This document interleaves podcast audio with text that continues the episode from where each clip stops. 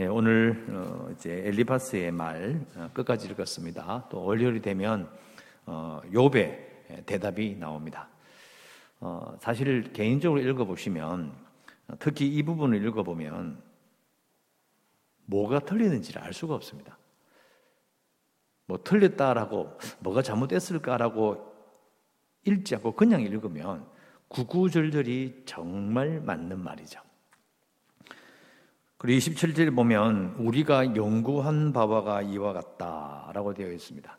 이 말이 뜻하는 것은 그 당시의 사람들이 대부분 이렇게 생각했다는 거예요. 성경에 보면 뭐 잠언 3장 11절 같은 경우에도요. 여호와의 징계를 어, 경히 여기지 말라. 어, 아버지가 그 기뻐하는 아들을 징계함 같이 하신다. 이렇게 되어 있습니다. 어, 하나님을 믿는 일반적인 어, 그런 사람들의 신자들의 생각도 거의 동일했을 거고요. 시편 118편에는 여호와께서 너를 심히 경책하였어도 죽음에는 넘기지 아니하셨도다라고 되어 있습니다. 어, 그러니까 일반적인 생각으로는 그냥 욥이 어, 정말 뭐 모든 소유물 다 잃어버리고 어, 그리고 자녀까지 다 잃어버려도 또 두 번째 환란이 와서 이 끔찍한 병에 걸려서 그렇게 고생을 해도 살아는 있잖아. 그러니까 하나님께서 아, 그렇게 하신 이유가 있어. 그러니까 엘리바서의 앞에 말은 이제 욥이 말한 것처럼 내가 나는 정말 확 죽어버리고 싶다. 내가 왜 이러는지 모르겠다고 말하는 그 모습을 보면서 어, 네가 어떻게 하나님보다 어려울 수가 있겠느냐? 그렇지 않다. 분명히 네가 죄가 있어서 그런 것이다고 말했고 오늘은 이제 약간 유화되어서 말하는 거죠. 하나님의 징계다. 징계란 말은 심판이란 말과는 조금 느낌이 다르잖아요. 그래서 징계를 받는 것이니까 어, 고집 피우지 말고 받아들여라. 이런 말이 되는 겁니다. 간단한 거예요. 너까지 겪는 어려움은 하나님의 징계다. 17절에 징계받는 자에게 복이 있다. 그러니까 하나님의 징계를 절대로 없이 여기지 말라. 아, 이게 아까 말씀드린 것처럼 우리가 연구한 바, 당시의 인습적인, 오랫동안 전해 내려온 대부분 사람들이 다들 머리를 꺼덕일 만한 일반적인 지혜였다. 이 말이에요. 그래서 쭉 이제 그것을 설명합니다. 18절부터 하나님은 아프게 하시다가 싸매시며 상하게 하시다가 그의 손으로 고치신다. 왜요? 징계니까요. 징계의 차원에서, 교육의 차원에서 무엇이 틀렸다라는 것을 가르치시기 위해서 하나님이 그렇게 하시기 때문에 결국은 다 고쳐주실 거야. 19절 여섯 가지 환란에서 너를 구원하시며 일곱 가지 환란이라도 그 재앙이 내게 미치지 않게 하실 것이다. 자, 여섯 가지 환란은 뭐며 일곱 가지 환란은 또 뭘까요? 어, 이것은 일곱 가지란 일곱이란 말이 완전수를 뜻합니다. 그러니까 완벽한 환란, 사람이 겪을 수 있는 있는 생각이 낼 수 있는 엄청난 환란을 겪어도 하나님은 어, 너를 구원해 내실 것이다. 훈련의 과정으로 보면 어려움을 겪을 수는 있으나 하나님의 회복의 능력, 누구라도 심지어 욥 너라도 하나님은 회복시켜 주실 거야. 하나님께서 나를 징계하신다고 받아들여라. 20절에 기근 때의 죽음에서 전쟁 때의 칼의 위협에서 그죠? 그리고 21절 혀의 채찍, 멸망, 22절 멸망과 기근 그리고 들짐승을 쭉 말하면서 두려워하지 마라. 징계니까 다 해낼 수 있다. 하나님은 회복시켜 주실 것이다. 여러분 너무 은혜롭지 않습니까? 머리가 끄덕여지는 거죠. 아, 그래, 그래. 내가 겪는 어려움을 하나님이 징계로 생각하면 그 끝은 잘 된다는 이야기 아니냐? 음, 충분히 예, 그렇게 말할 수 있죠.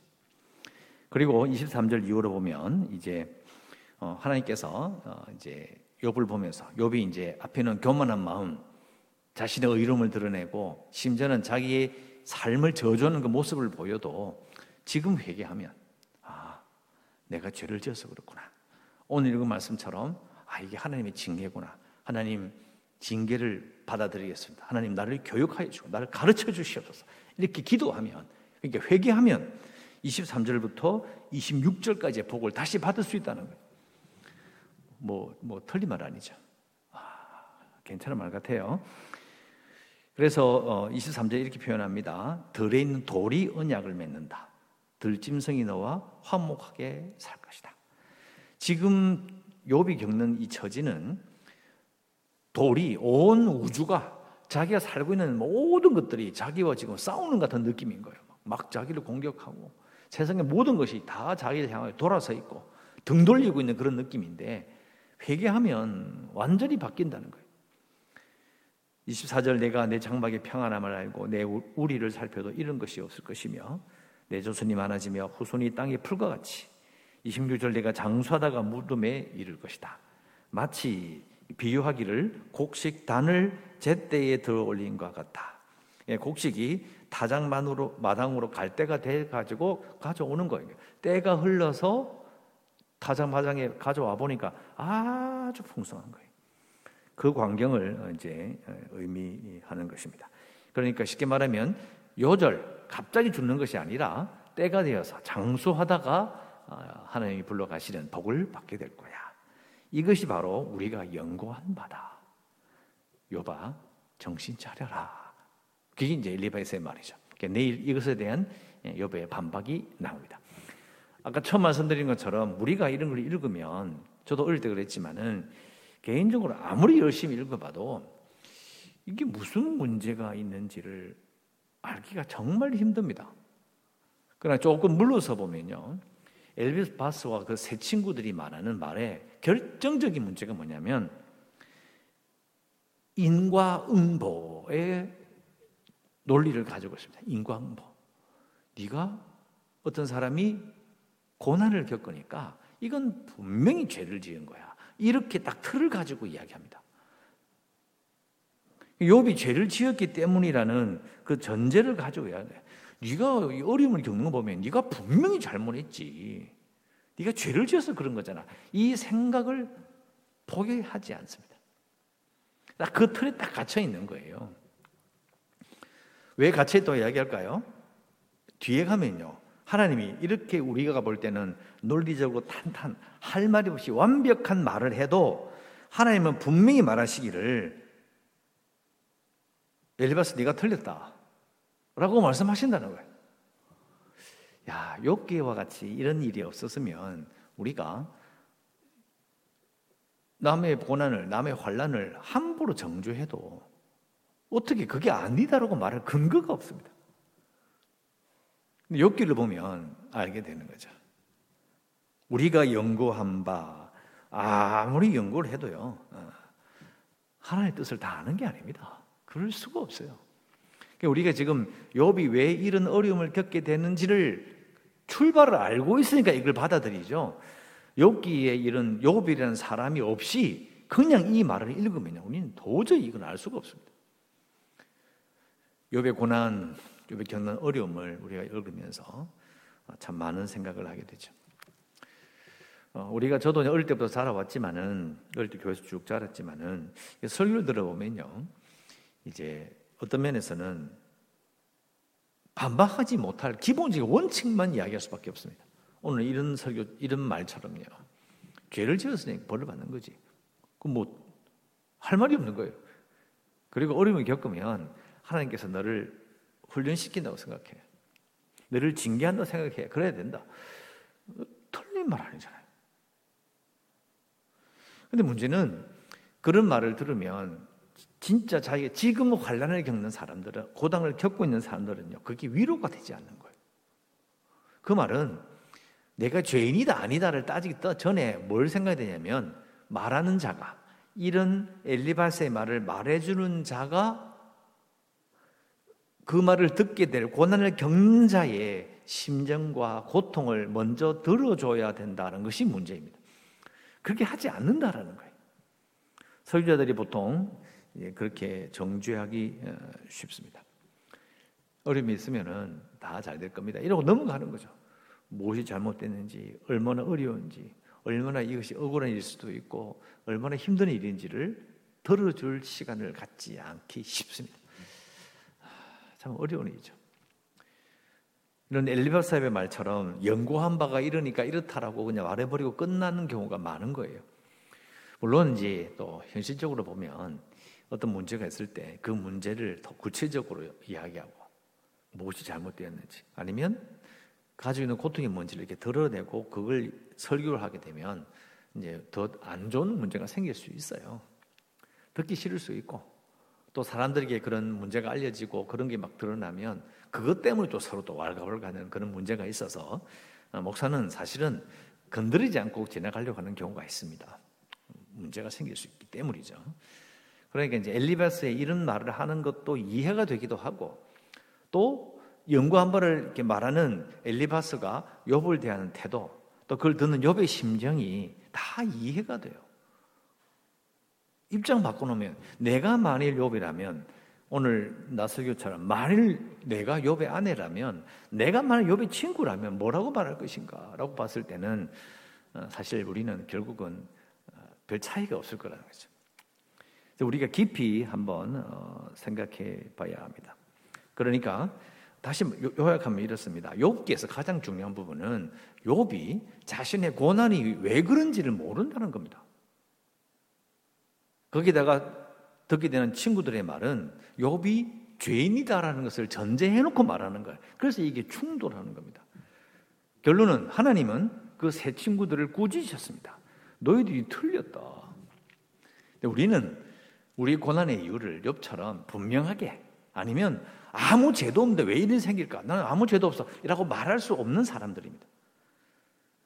중요한 것은 우리 한 사람 한 사람이 정확하게 다 적용해가지고 똑같이 결론 내릴 수는 없지만 중요한 건 우리가 연구한 바가 이렇기 때문에 이렇다라고 우리는 함부로 말할 수 없다입니다. 우리는 어떻게 해야 되느냐? 이 무조건 담으로 되느냐? 이제 그런 식으로 결론이 가는 게 아니고요.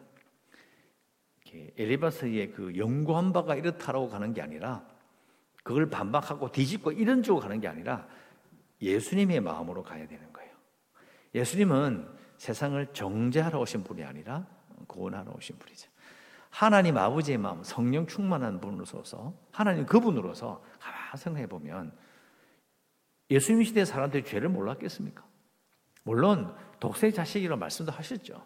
그러나 충분히 돌아올 기회와 회개할 기회도 주셨고 예수님의 목적은 정죄에 있지 않고 하나님의 지혜로 너희들이 이래서 망하는 거야라는 것을 가르쳐 주시기 위해서 오신 게 아닙니다. 그래서 예수님이 하셨던 말씀과 예수님의 위치와 예수님이 하셨던 모든 말들이 사실은 우리에게도 여전히 어, 비친 겁니다. 어둠 가운데 비친 거죠. 우리는 이제 이렇게 기도해야 합니다. 엘리바스가 아니라 예수님의 마음으로 살아가기 위해서 성령 충만을 구합니다. 연구해서 뭐가 틀렸는지 뭐가 잘못됐는지를 쪽지게처럼 집어내서 이거다 이거다 이거다 말한다고 해서 해결이 되느냐 안 돼요. 그것도 그걸 연구하거나 아니면 뭐가 잘못된지를 아는 거 그게 필요 없다는 게 아닙니다. 우리에게는 한계가 있다는 거예요. 한계가 있습니다. 욥도 한계가 있었고 욥의 친구들도 한계가 있는 겁니다. 못할 어찌 할 수 없는 부분이 있어요. 그래야 이걸 받아들여야 하나님을 아는 자, 하나님을 경외하는 자가 겸손해지는 겁니다. 엘리바서 세 친구들은 그 욥의 친구들은요 겸손하지 않습니다. 우리가 연구한 바가 네가 된 꼬라지를 보니까 내가 이런 줄 알겠다 이렇게 이야기합니다. 가만 생각해 보면 참 부끄럽기도 하고 야 이거 말 함부로 하면 안 되는데라는 느낌도 받는 겁니다. 그래서 우리는 엘리바스가 아니라 예수님의 마음으로 살기 위해 어, 성령 충만을 구합니다. 능력을 가지고 뭔가 기적을 행하는 그걸 성령 충만을 구하지 말고 살아갈 때 주위 사람들에게 어떤 마음으로 대해야 될지를 다시 한번 생각하는 이 새벽이었으면 합니다. 그래서 성령 충만을 구하는 목적이 이제는 어, 다른 것이 아니라 이제 예수님의 마음으로 살기 위해 하나님의 마음으로 살기 위해 구하시고 어, 계속해서 교회를 위해서 재개발과 코로나19 극복과 어, 연약한 성도들, 주일학교 아이들 그리고 선교지를 위해서 오늘도 기도하시고 오늘도 주일에 평화와 기쁨을 누리시기를 주의 이름으로 축원합니다.